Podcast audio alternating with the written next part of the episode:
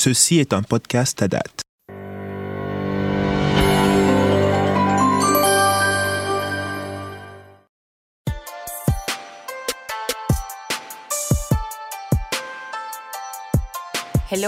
Bonjour et bienvenue au podcast à date.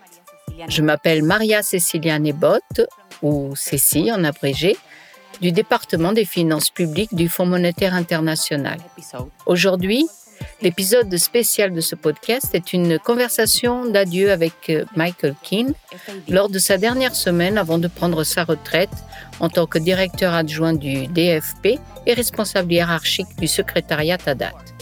Mick, comme nous l'appelons affectueusement, a supervisé le travail du secrétariat à date et nous aimerions partager avec vous, le public, quelques idées et la clairvoyance de ses 26 ans de carrière dans le domaine de la fiscalité. Bonne écoute. Take a listen.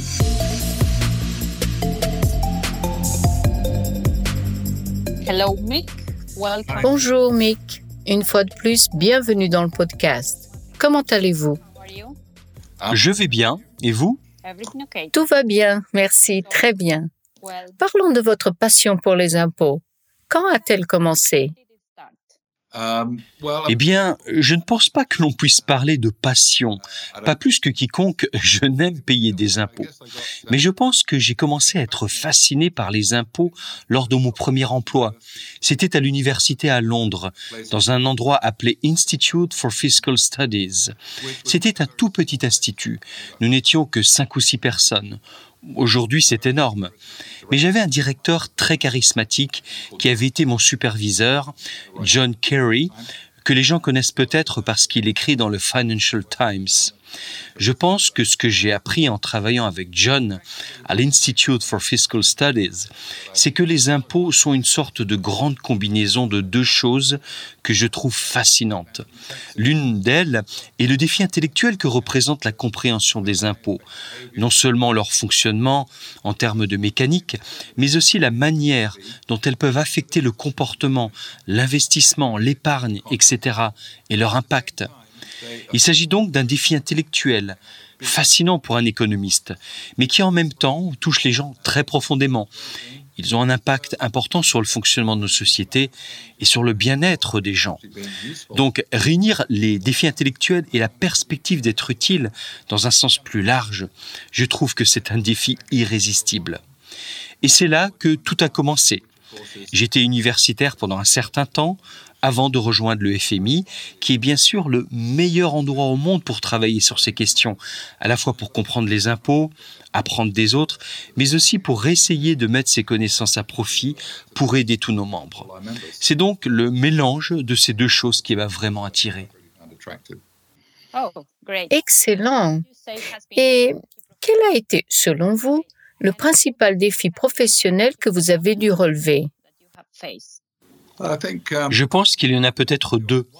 Le premier est d'essayer de trouver le temps de réfléchir, parce que nous sommes tous tellement poussés par les crises immédiates, les paniques et les choses auxquelles il faut répondre dans le monde de la fiscalité comme dans tout autre, qu'il peut être très difficile de trouver le temps de s'asseoir et de réfléchir à quel sera l'effet réel de cet impôt, les effets de cet impôt sont-ils aussi évidents que ce que je pensais au départ ou que les gens semblaient supposer? Est-ce que je connais vraiment les effets que cet impôt pourrait avoir au-delà des frontières? Il est très difficile de trouver le temps de réfléchir à ces questions lorsque l'on est soumis à la pression quotidienne de fournir des conseils en matière de politique fiscale avant 5 heures de l'après-midi. Mais je pense donc que nous sommes tous confrontés à ce défi qui consiste à prendre du recul par rapport au flux quotidien d'activité. L'autre défi est peut-être plus spécifique à la fiscalité. Je pense qu'en tant que profession, les gens comme moi, les économistes fiscaux, n'ont pas toujours réussi à s'expliquer au reste du monde. Je pense, et je ne parle pas des personnes qui travaillent sur la fiscalité, mais de celles qui sont concernées par les politiques et l'administration fiscale, que nous ne sommes pas très bons. Historiquement, nous n'avons pas été très bons pour expliquer pourquoi certaines mesures fiscales ont un certain attrait. Pourquoi nous pensons par exemple qu'une taxe sur la valeur ajoutée TVA à large assise est une bonne idée? Il faut comprendre l'idée que ce font les gens qui vont vraiment supporter la charge fiscale. Pour certains de taxes, par exemple, pour une taxe de luxe, les gens ont tendance à penser Ah, si c'est une taxe de luxe, ce sont les riches qui vont payer. Mais en tant qu'économistes, nous aurons toujours des doutes là-dessus et nous penserons en réalité, la taxe sera sans doute supportée par les personnes qui fabriquent les produits pour les gens riches. Donc je pense que l'un des défis permanents, et je ne dirais pas que moi ou quelqu'un d'autre l'a vraiment surmonté, est juste d'essayer d'encourager ou d'aider les gens à réfléchir un peu plus profondément que d'habitude sur la fiscalité.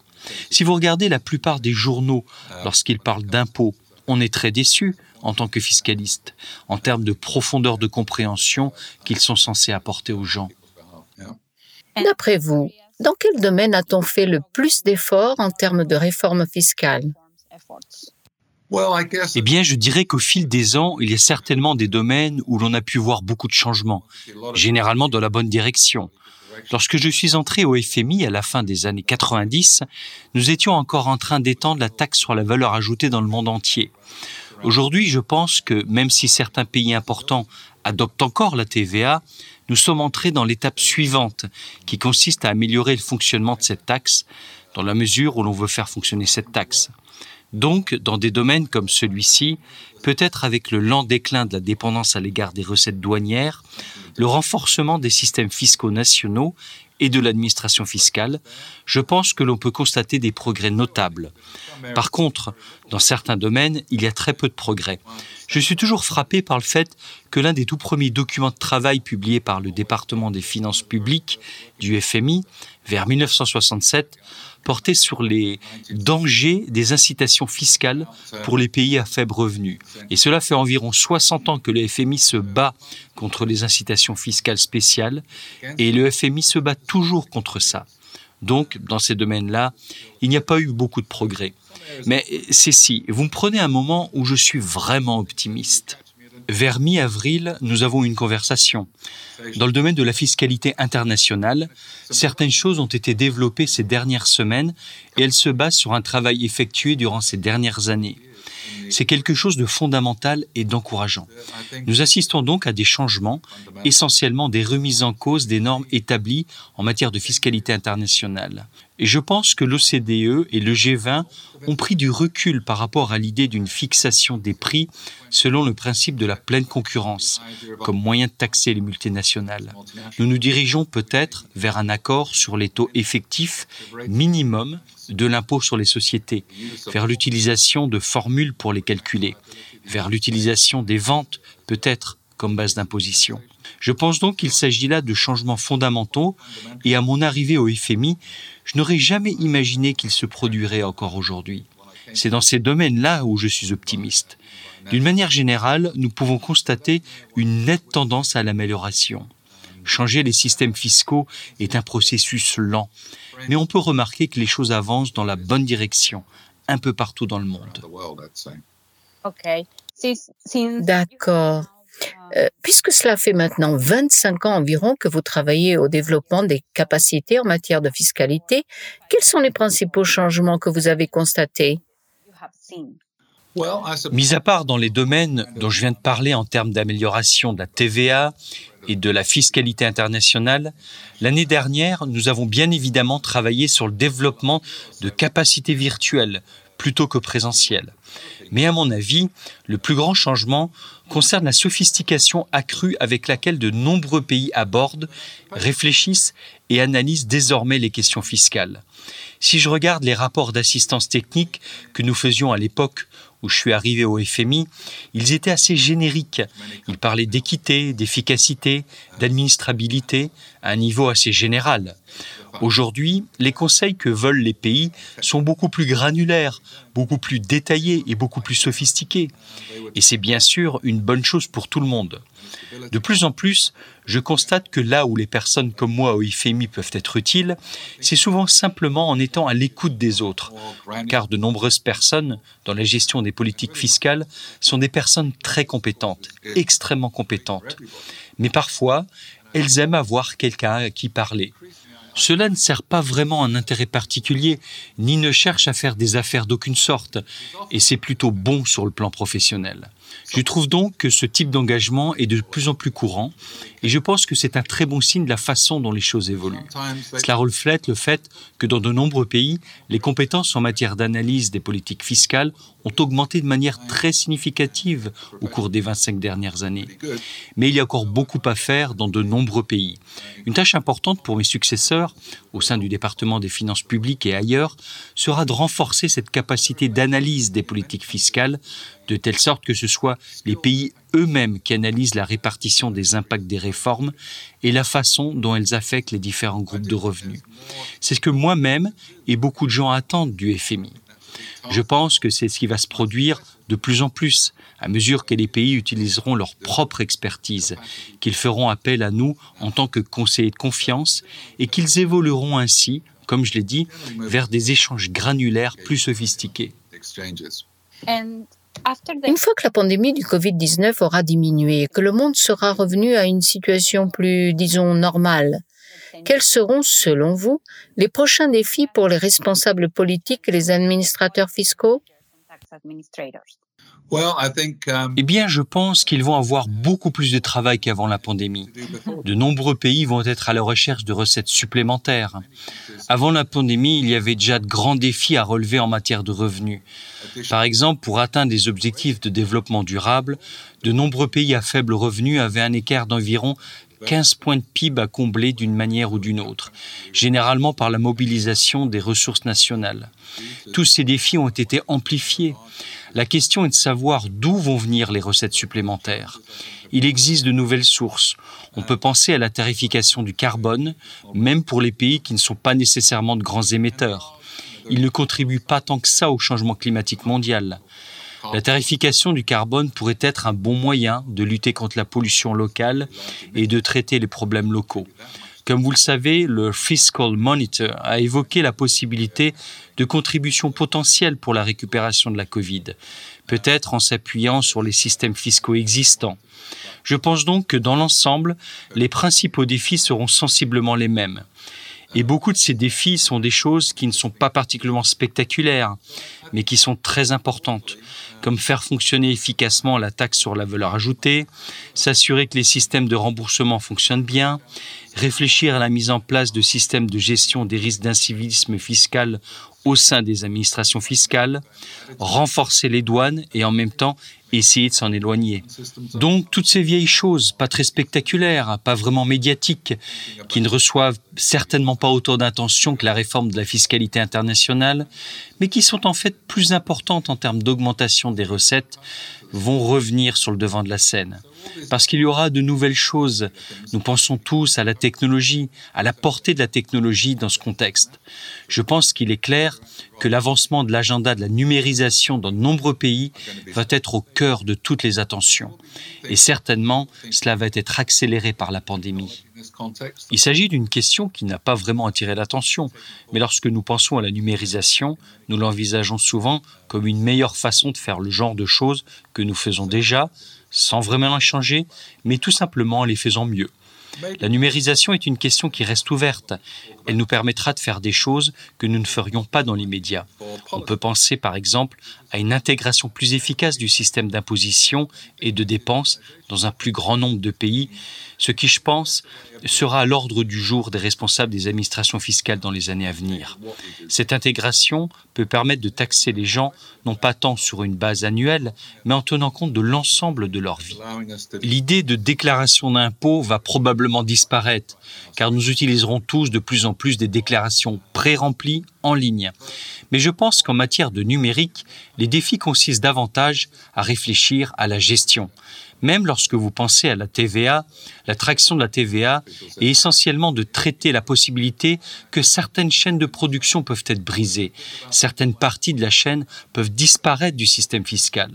Nous voulons donc protéger les recettes contre ces ruptures de chaîne. Si la technologie nous permet de surveiller ces chaînes plus efficacement, peut-être n'avons-nous pas autant besoin de la TVA. Nous pourrions peut-être revenir à quelque chose comme une taxe sur les ventes au détail. Mais toutes ces choses sont encore loin. Mais je pense que si nous regardons suffisamment loin, nous serons à même de savoir si nous pouvons relever ces défis dès maintenant ou pas. Intéressant. Comme vous venez de parler du futur agenda fiscal, quel rôle allez-vous jouer dans cet agenda?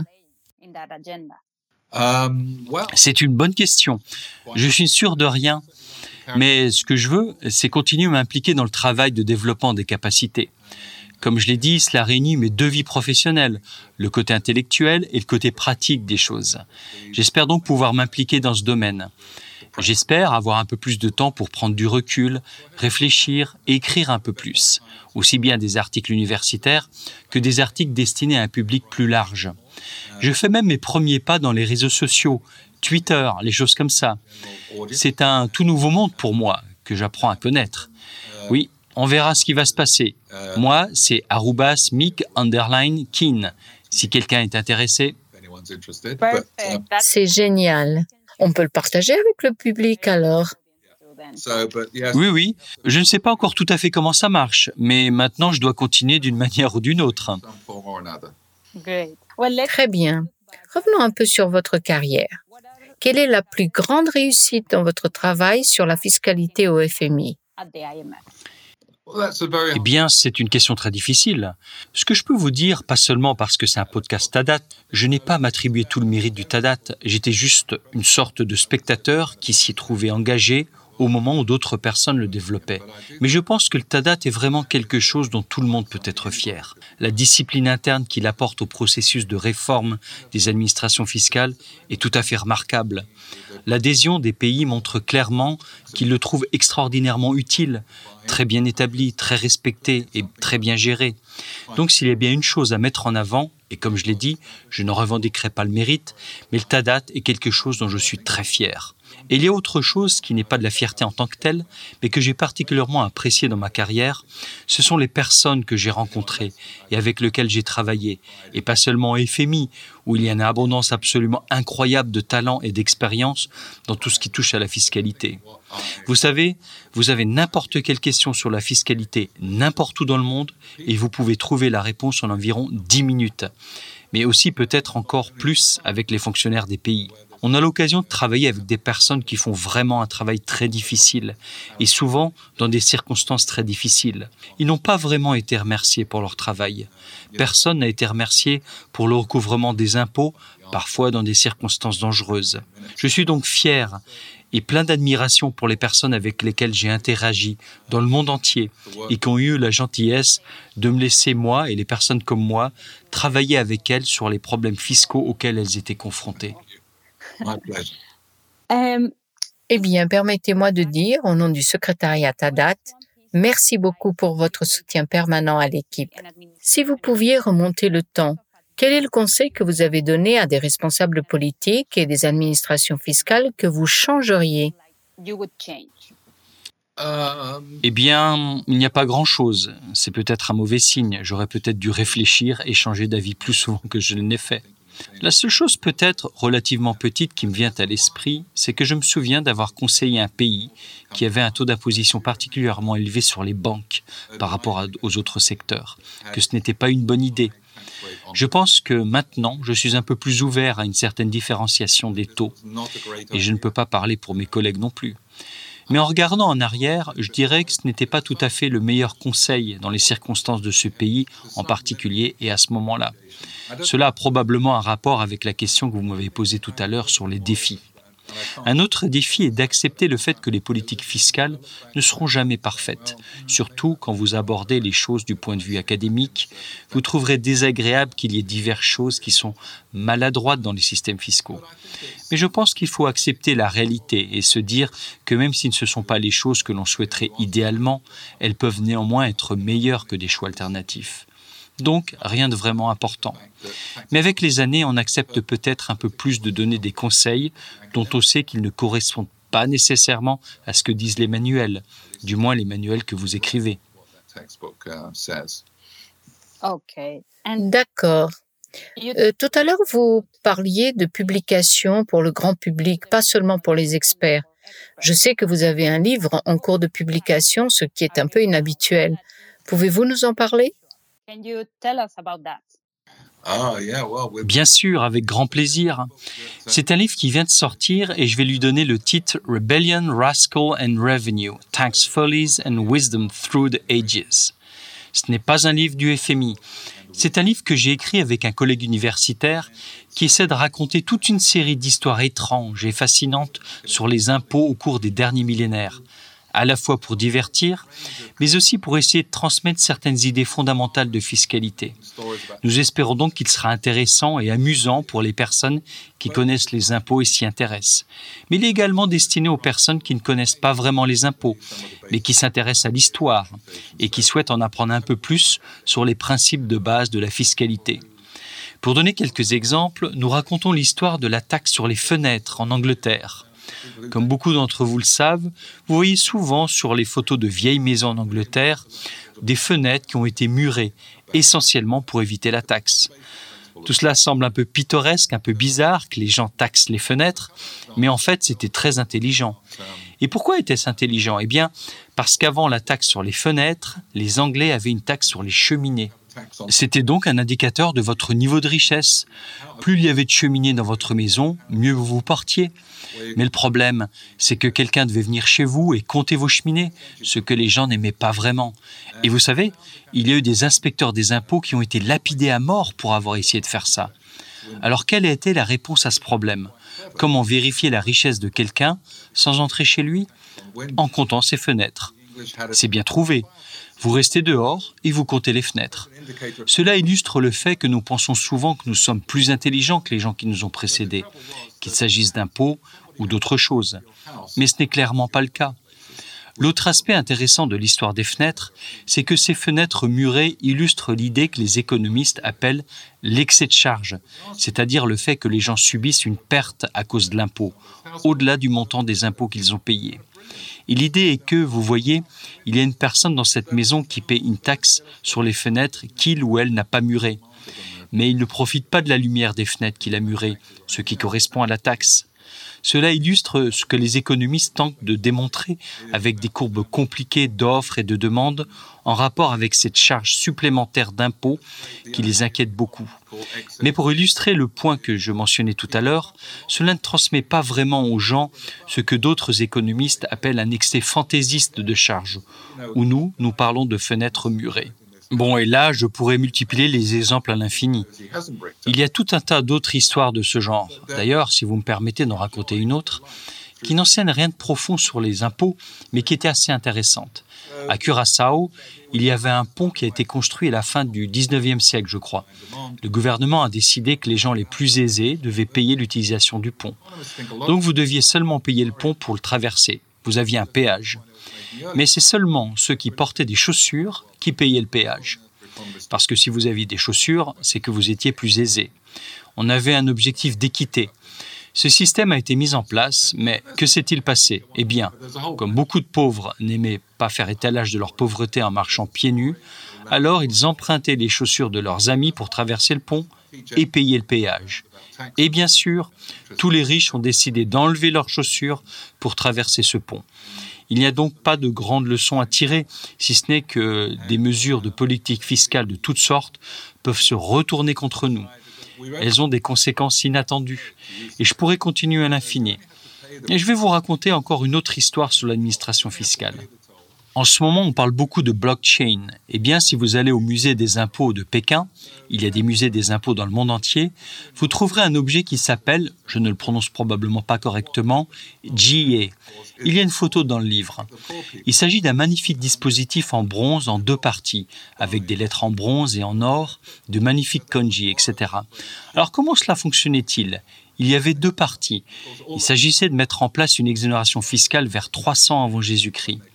La moitié de ce GA était transportée par le navire transportant les marchandises et l'autre moitié se trouvait à la douane. La seule façon d'obtenir l'exonération était de présenter ces deux parties de manière à ce qu'elles s'emboîtent bien l'une dans l'autre. Cela montrait que vous n'aviez pas falsifié votre demande d'exonération. Et ce qui est encore plus merveilleux, c'est que ces GA avaient la forme de bambou. Il était donc clair qu'il s'agissait d'une pratique ancienne, selon laquelle, pour mettre en œuvre l'exonération fiscale, on fendait le bambou, on en donnait une partie à la personne qui bénéficiait de l'exonération et l'autre à l'inspecteur des impôts. Et lorsque vos marchandises descendaient la rivière, vous ne bénéficiez de l'exemption que si ces deux parties de la pousse de bambou s'emboîtaient.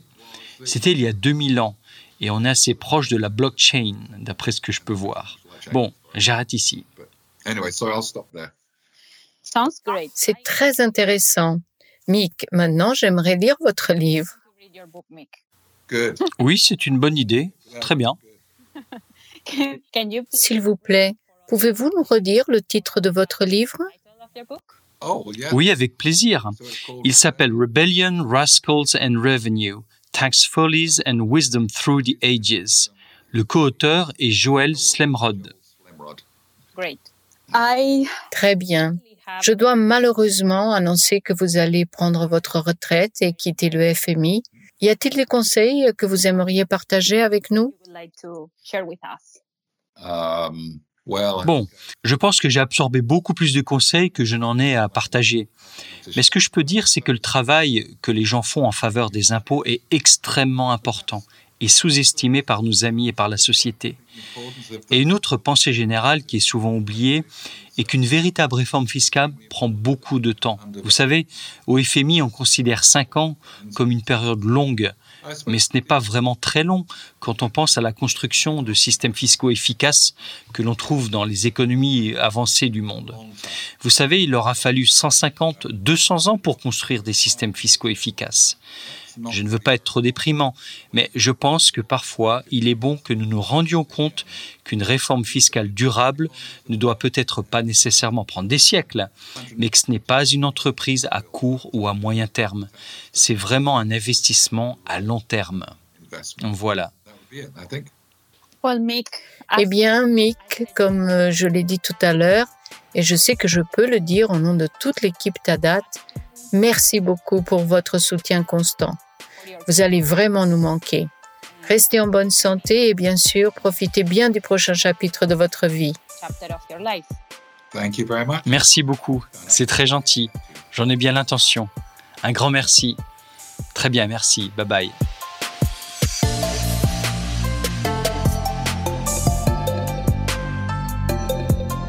Le podcast à date est disponible gratuitement. Les opinions exprimées dans le podcast Tadat sont celles des auteurs et ne représentent pas nécessairement celles du FMI ou de sa politique.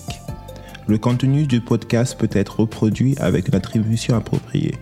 Les commentaires et la correspondance peuvent être envoyés par courrier électronique à podcast.tadat.org. Tadat est un engagement collaboratif des partenaires suivants. L'Allemagne, la France, le Fonds monétaire international, le Japon, les Pays-Bas, la Norvège, la Suisse, le Royaume-Uni et la Banque mondiale.